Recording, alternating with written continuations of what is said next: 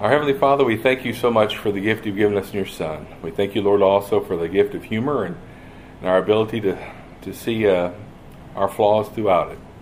We ask you, Lord, to be with us during this time of discussion, that we would be open in our, uh, our opinions, but kind in our remarks. In Christ's name we pray. Amen.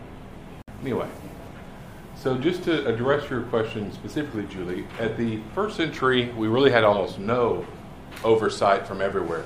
But you did have the establishment of bishops in each of these churches, or the, the senior elder. And as time grew on, goes on, we see these bishops suddenly becoming somewhat the bishop over several churches. And they become what they're calling sees, or as the uh, patriarch is what the Eastern uh, churches would call it, the Holy See. But uh, the West, they eventually, the Roman church began calling them popes, which is, I believe, Latin for papa. But uh, in any event, we have a lot of discourse, and specifically, that's somewhat what we're going to go today. There's, you have to have a card, and I did print one out, but the place where we have uh, Augustine and Pelagius putting forth opinions begins at just a whirlwind of, uh, of basically turmoil throughout that entire region. So were they exchanging letters as they as they kind of worked this out, or were they visiting each other? Well, it would be like you'd have a sermon, so to speak, and then that would be recorded and it would be shared, and you would have uh, bishops in a, a church have a question about something, and they would write to another bishop that they felt was either more knowledgeable or authoritative in that regard. And that's one of the things that's remarkable about Augustine is that he basically became kind of uh, our side's expert. And lots of different places would write to him, and he wrote prolifically. He has over a hundred, if you take them in leaflet form, well over a hundred, but of all his books, and one of them is 22 volumes long, The City of God, it's just very large and uh, broad. Uh, I saw a, a collection of the works of Augustine's in printed form that was, I mean, it was at least this wide. It was just remarkable. But uh, specifically, that's kind of where we'll start now is the recap of, of him. We remember from last week that he was born in kind of northern Algeria, Thagast, or Thagaste, if you're if you like that last portion of the E, which is probably correct. In about 354, he was had a, a father that was a heathen and a mother who was godly, and so he grew up in a mixed household of belief. It led to him, who had a very sharp wit, uh, really challenging and, and, and not buying into lots of things, whether it was Manichae, Manichaeism or uh, his mother's uh, teaching. He would later become an, a rhetoric professor in Milan. And as we discussed, rhetoric was that ability to argue a, a, position, and he could do it from both sides remarkably well. He was taught by Ambrose, who was the bishop of Milan. He really kind of started off admiring Ambrose's ability to speak. And so he would go listen to him just because he thought he was in his work, words in English, the perfection of pulpit eloquence. And so, but through that, we have the word convicting him, and uh, I guess you'd call it lore, says that as he was walking through uh, a, a, garden, he felt like he heard a, a voice of a child telling him to pick up a book and read it. And upon reading a manuscript of Romans, uh, he was convicted and later was not only uh, baptized and became a bishop, he eventually became one of the senior bishops of the uh, of the region. And so, one of the interesting things at the end of his life was he was killed in a siege of his city by the Vandals. And I have always heard those Vandals, and really that was a, a Germanic tribe that was causing ruckus. And if you kind of think about, in my mind, I don't think of a tribe from Germany having the ability to get forth a lot of ships and go across an ocean. But that's how coordinated and, and effective it was. And if you look at the end of the Western Roman Empire, they were responsible largely for the end of it by placing a puppet emperor on that side. So the uh, Germanic tribes are really very influential in the movement of the seat of power from Rome to Constantinople. And so that's a, a little bit of a sidebar, I guess, on that.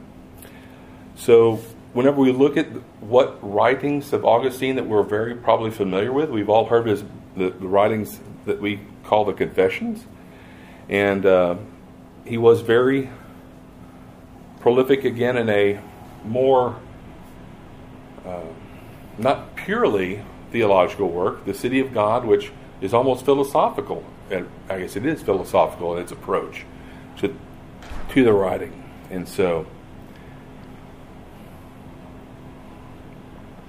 the the one other thing I was really impressed with on the fellow is he did something that I wish more writers would do. And at the end of his life, in his 70s, he wrote retractions. So I think that's remarkable to have such a prolific amount of writing, but also the mental,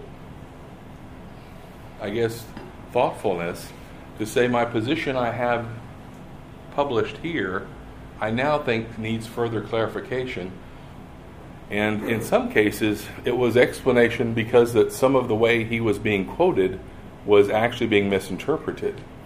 And so his last work was called Retractions. So we're most familiar with him because of his doctrines of grace. And most of us can very easily say, oh, yeah, I'm an Augustinian. But that uh, difference didn't exist specifically like this at his time. It was it was known because it's biblical, but it wasn't articulated quite as clearly as he did. And one of the things that I appreciated about him as well was that he always quoted and used scripture to support his positions. So rather than spe- specifically saying one thing, he would also quote where in scripture that was at. So we know him as having taught that grace came to us through God who sent it to us. And of his writings, I think we're most familiar with them because of the fact that they were writing against Pelagius. And who was Pelagius? Oh, this one's a gimme. Come on. He was. He was a British monk. And what's interesting to me, again, is that this Roman Empire stretches all the way from Turkey through North Africa up into Britain and that there are churches throughout it. When you think about the fact that we didn't even have a legal status until shortly, you know, until last week, the 300s, the church was was mightily pushed all throughout this, and so I think that was was was wonderful uh, in the way that God used the empire and its roads to distribute our our beliefs. This? Is this what we're talking about right now is like 350 and he ends his life in the 400s like 420 428 i believe. And so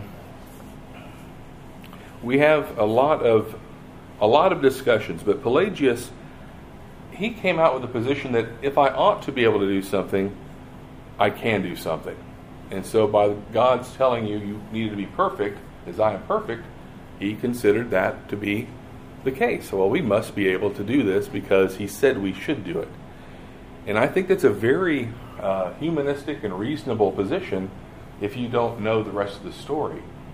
And so, one of the things today is I said in my little outline that the short answer is Augustine wins, but really that's kind of a challenge, did he? We, we seem to just continue to struggle with this over and over.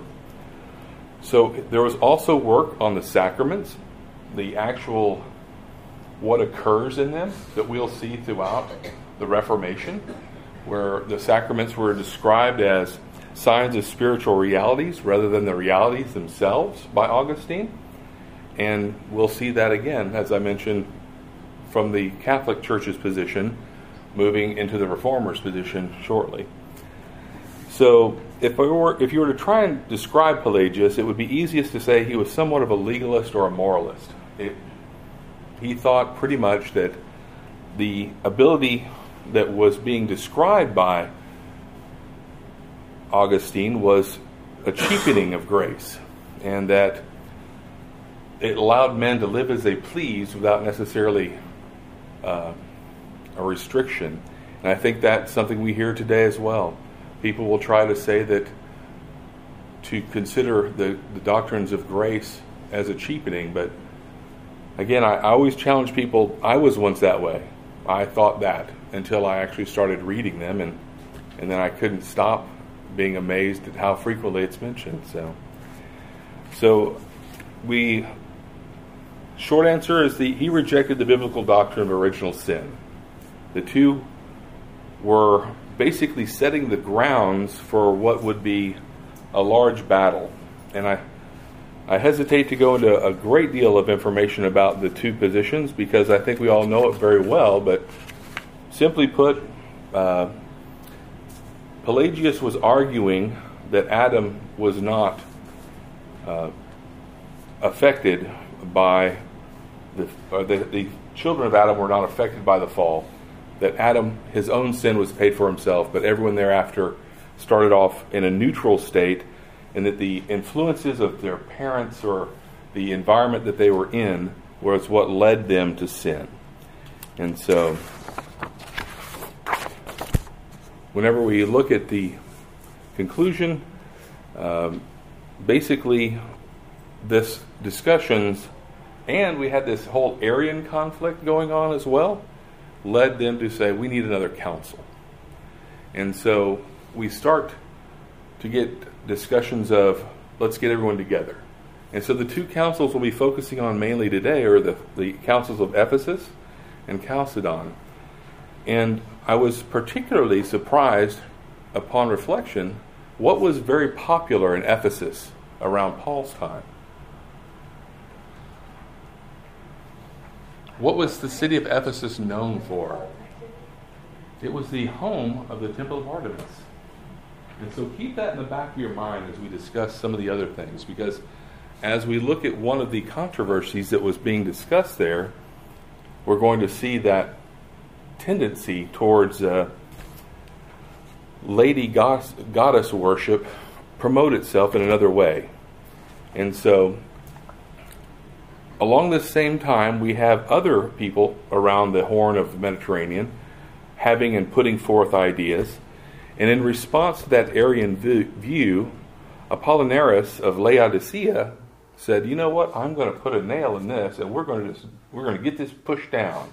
We're going to have this word, uh, word flesh concept will be out there, and we won't have any more of this this Arian concept out there. And so he came out in his position and released what was considered this new idea that there was both the logos or the spiritual side and the flesh side. And so he came out with this one one nature, the logos, inside of a body. And he was, Laodicea is over here, but he was heavily influenced by his friends down at Alexandria. And so if you happen to have your map, you'll remember that on the bottom side of the Mediterranean is North Africa. And kind of on the right side, we'll have this fan of, of rivers. It's the Nile.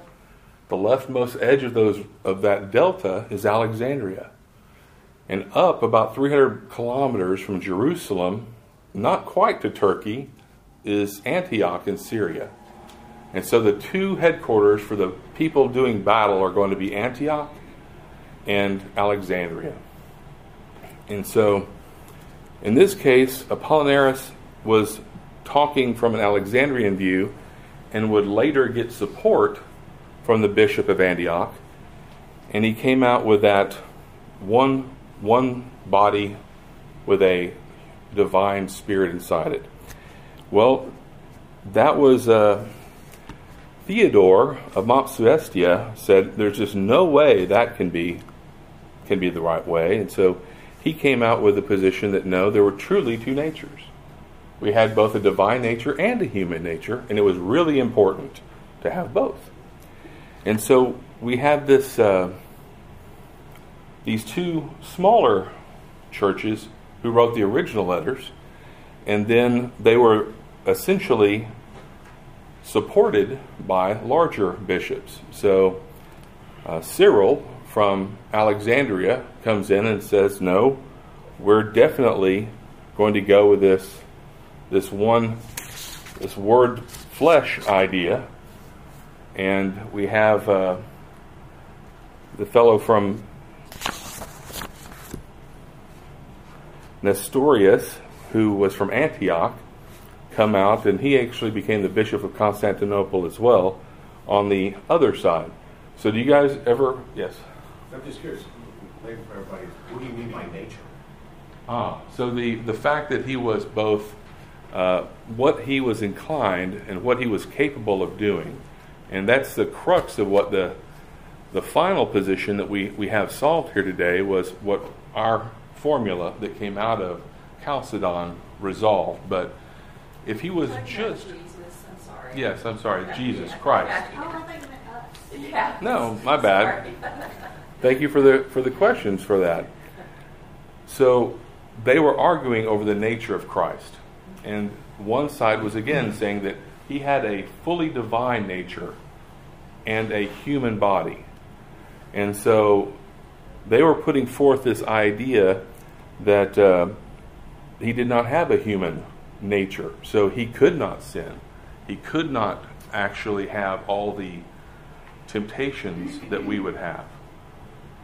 Whereas the other side basically was saying no, he had a fully divine nature and a fully human nature, so he was able to both. Uh, what's the right word? Yeah, there's a.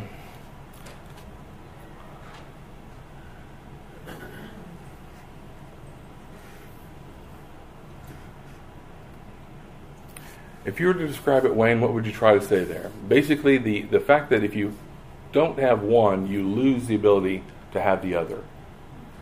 Well, you know, the idea of nature or being is a metaphysical concept, which kind of went away after the Enlightenment. Don't think along these lines as to what's the difference between being or nature and person. What makes you you versus your being. For instance, like we're all human beings.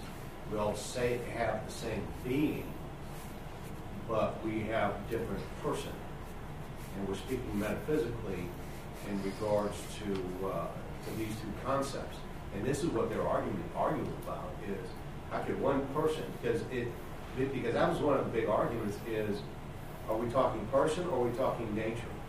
Because that's why they would say, basically some form of adoptionism is where, you know, basically he was a human and he was adopted and the Holy Spirit went in. Well, we have that too. So Yeah. it makes us sort of gimme But the, the idea of one person and two natures was key because you still had just this idea of person, but these two natures, and of course, uh, because that he came through extraordinary generation, that human nature was sinless. And they hadn't gotten to that stage yet. Yeah, at this point, next. At this point, there's one side saying that he is fully, fully God in his spirit and his nature, and the other side, saying that he's both fully God and fully man. And by having that separation, the other side was very upset that that implied that there was some ability for that nature to be changed or to be diminished. I just have a quick question, because I wasn't interested. Um, h- how much of the canon of scripture, I, I, I know it's not settled yet, but how much of it is circulating? Like, what is, Pretty much everything but Hebrews by the 200s Okay, so was widely accepted. 350, you said? Yeah, and so by this time, even Hebrews is pretty much widely accepted. Okay. And so- That's, so they have scripture to, Mhm. the New Testament as we would know it. Yes, and it was important at, at this time. We still also had some apocryphal works floating about, Right. but for the most part, uh, those are re- resolved again soon in the uh, coming years. Yeah, one thing to remember though is only about five percent of the population was literate. So Okay. We really had to rely on the bishops and the pastors who could And their actually read this, uh, the- these scriptures and really rely on the sermons because they couldn't read. Right. And these are the people, though, the ones that are literate, These are the ones arguing this out. Yes. As well as scholar. So, and they have scripture, they have the letters. Yes, they they've in fact referred to them not in the same way that we do with with chapter and verse yet, Right. but they refer to them as portions of this is the epistle to so and so from this author, and so So at this council, though, we land on fully God, right? not yet. Yeah, so in fact, that was the other challenge. That was we had such a fierce rivalry between Antioch and Alexandria that when they called this to settle this, they could not even actually meet in the same area. They figured that we'll go ahead and have have our guys in this area of the city, and you can have your guys in that area of the city. And this this council started uh, in let's see. No, that's later. The, I mean, that's the, that's what we get out of the, this is the is the the wording. The uh, basically the future pope in Rome writes a letter. He, they call him the Great Leo, the tome, and in that tome he comes out with a hypostatic union. He's the one that kind of came up with a wording that stitches these two sides together. And so, fortunately, there was a resolution, but at this first steps of Ephesus, it's so disjointed that again, one side uh, basically excommunicates the other, and it comes down to a uh, battle of of wills, which is not necessarily where we want to be. And so, I was going to kind of point out from earlier that we have this city that they're sitting within that has had this long history of of a female goddess worship.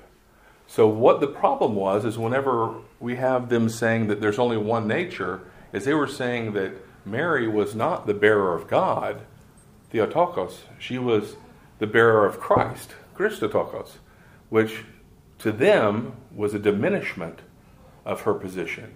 And the other side was saying, "Oh no, she, he, he is, she's the bearer fully of God." And in fact, that's what we arrive at eventually. Whenever you have the hypostatic union, is that she was the bearer of God, but she was also the bearer of man. But if it's just, if his body is just human, And it's later uh, imbued with the Spirit. That was a diminishment of her, and the Ephesians were having none of it.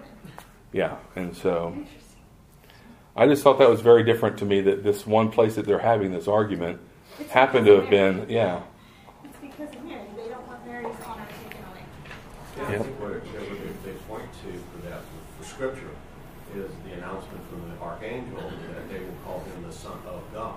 hmm And that, so since he was, you know, born of the Virgin Mary and was uh, conceived by the Holy Spirit, therefore from the very conception, he was not only human, but he was God. Mm-hmm. And the and that's I think the the fact Leo came to that point of being able to say here in Scripture we know that he was fully God, and he was deft in his ability to take the positions and literally stitch them together into something that we still use today as the re- explanation. One, you know, we have, and I, I always have to actually turn to my notes to make sure I'm reading it correctly, but the, the we have the, the Trinity that has one God with three natures, but we have the hypostatic union that's one person with two natures, and so it's um, it's very different in that. So Nestorius becomes infamous later in life because people come out with a two different sides of Christ, that there were two natures, and they won't give that fact up. And later, Nestorius recants his position before he passes and says, I, I, I'm completely on board with what they came up with. And, but it's not for another hundred years that his followers finally uh, are anathematized at another council in the future. So they were called Diophysites, and then you had Monophysites, which there's some very fun words that uh, explain all these things, but it comes down to the natures fully God, or fully God and fully man, and how those two interact, and whether one displaces the other. That was another important factor was does ever there exist a time in which one of the two natures was preeminent over the other? And if it is, we have a problem. And so that's again why we we have this lovely uh, hypostatic union that says no, they're always fully God and fully man. So, so we. Uh, so the bishop of Alexandria was named Cyril. He's the one that put that forth. And if we if we were to look forward again into a little bit of the the maneuverings that occur, all this time you have all these emperors that are in movement, right? Well, sadly, we kind of have a similar position going on with our bishops. Both Alexandria and Antioch vie for authority over each other. And you have Constantinople sitting in the middle with the emperor there now saying, well, we're going to side with this one, or we're going to side with that one. And what happens whenever they lose their uh, argument in Ephesus is that we have another fellow, uh, Eutyches, rise to prominence, and he essentially starts to appeal to Rome and to Constantinople. So he's appealing to everyone. But, um, and so I guess just to put a pin in Ephesus, it was from November to July for the official meetings, of which there were seven sessions. But then it was from July to October before they finally pronounced the conclusion. And in that conclusion, they actually had eight canons, one of which officially condemned Pelagianism. And the other seven had a variety of Nestorian and other challenges. But so we we see that uh, that one come to a conclusion. So Eutyches comes out with an, a position that is very extreme in the fact that he he was the one that put forward that there was only one nature after the union, and so it was that displacement issue. And in response, Flavian came back and said he was committing heresy.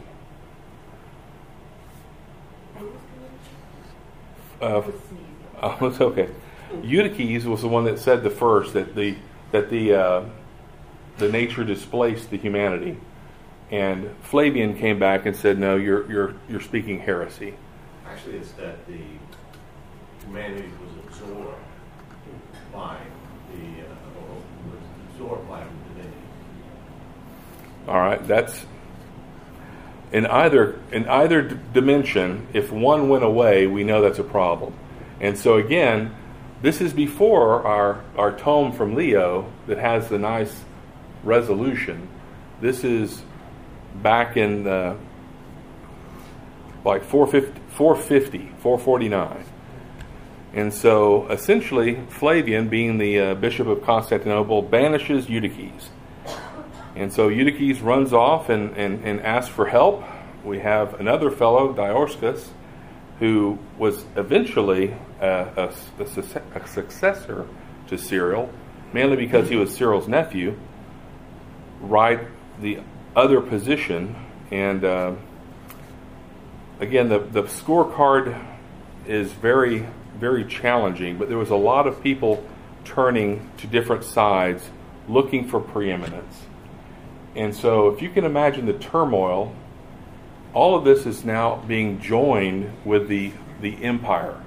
So, before, they didn't argue quite as much because they were underground. Now they're above ground and they're looking for this support from the state. And they did receive that. So, finally, Flavian appeals to Rome, and that's where we get the tome from Leo and it causes a fluff, and they actually have to have yet another ecumenical council. And we have our fourth council in 451 of Chalcedon.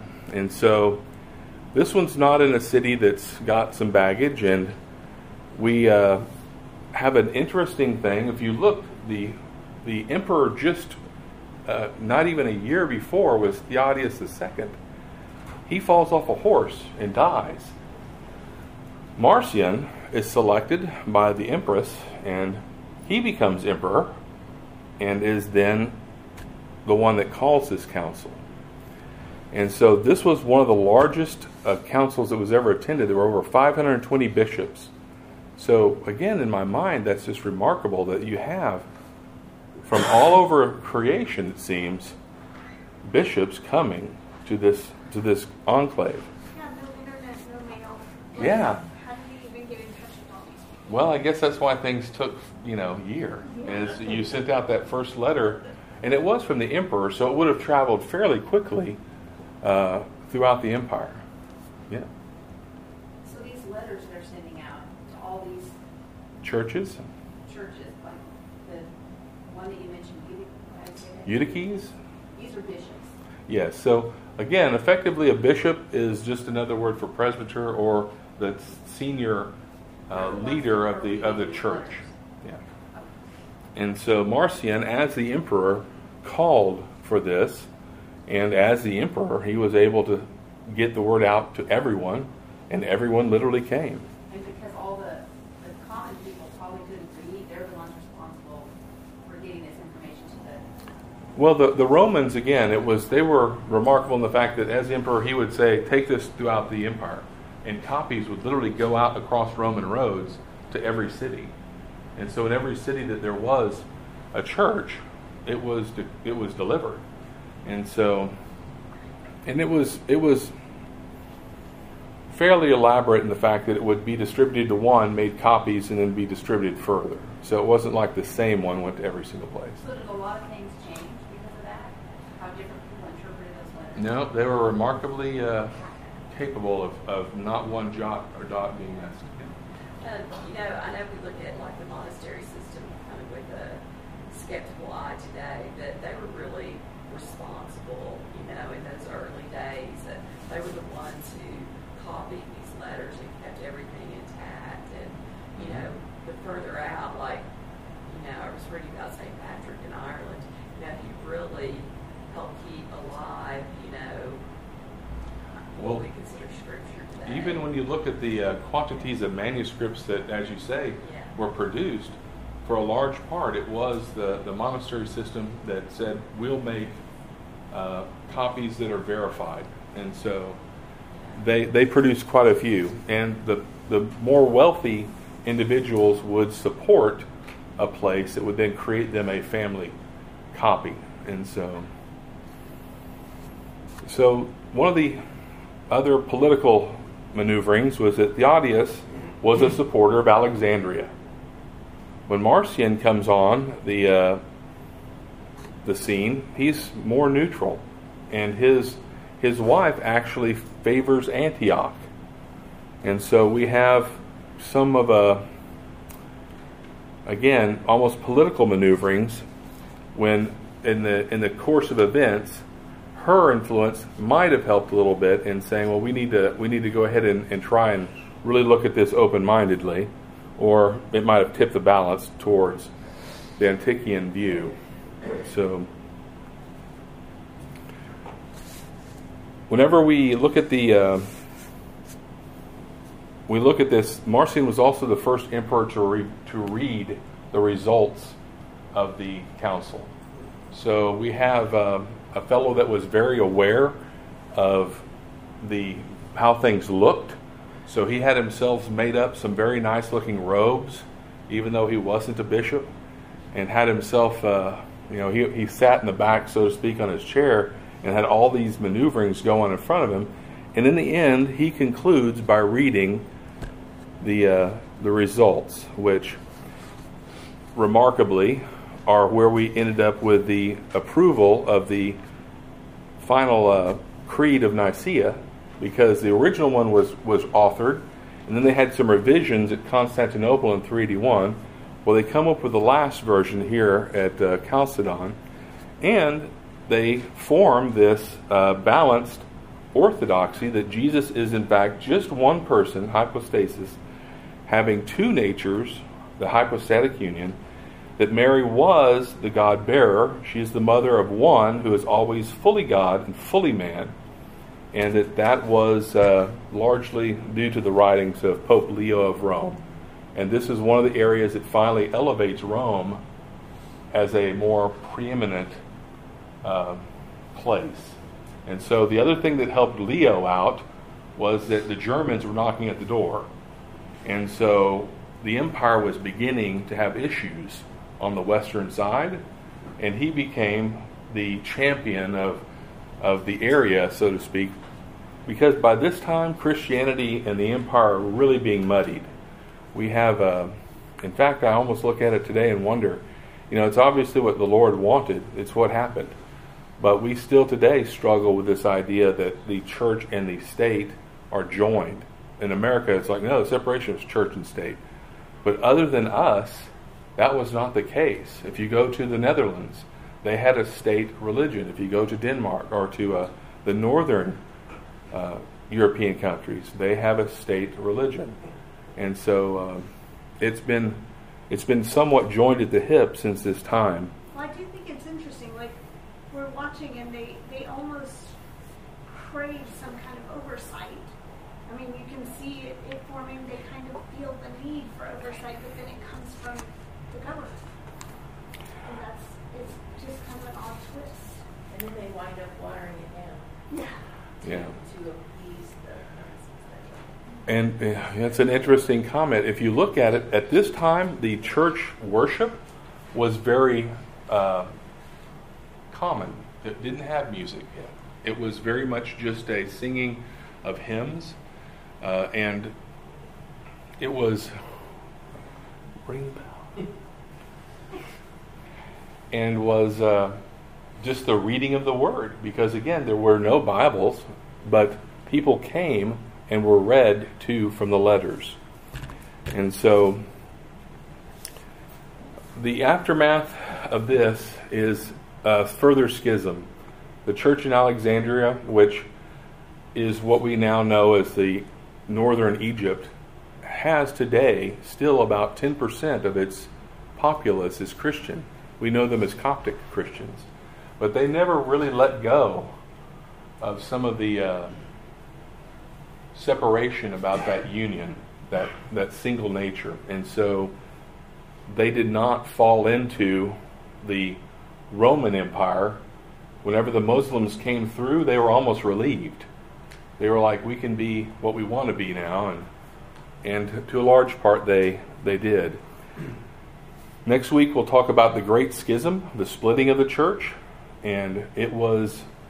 Uh, again these these these discussions that came down to a theological point but they just could not get on the same page and everyone not be stepping in each other's way and so what we have today in our our, our country is lots of little churches that have slightly different views and that's not much different than what they had then was they had churches that still had slightly different views and so we'll see that the Lord has shepherded them through this, and He'll shepherd us through it as well. So um, we'll pick up next week, as I said, probably from here to the Great Schism, which was the splitting of the Greek Orthodox religion and the Roman Catholic position. So, shall we pray? Father in heaven, we thank you for this day and we thank you for your word and the knowledge we have of your desires for us through it. We ask you, Lord, to prepare our, our minds to worship you rightly and through your Spirit to do so. In Christ's name we pray. Amen.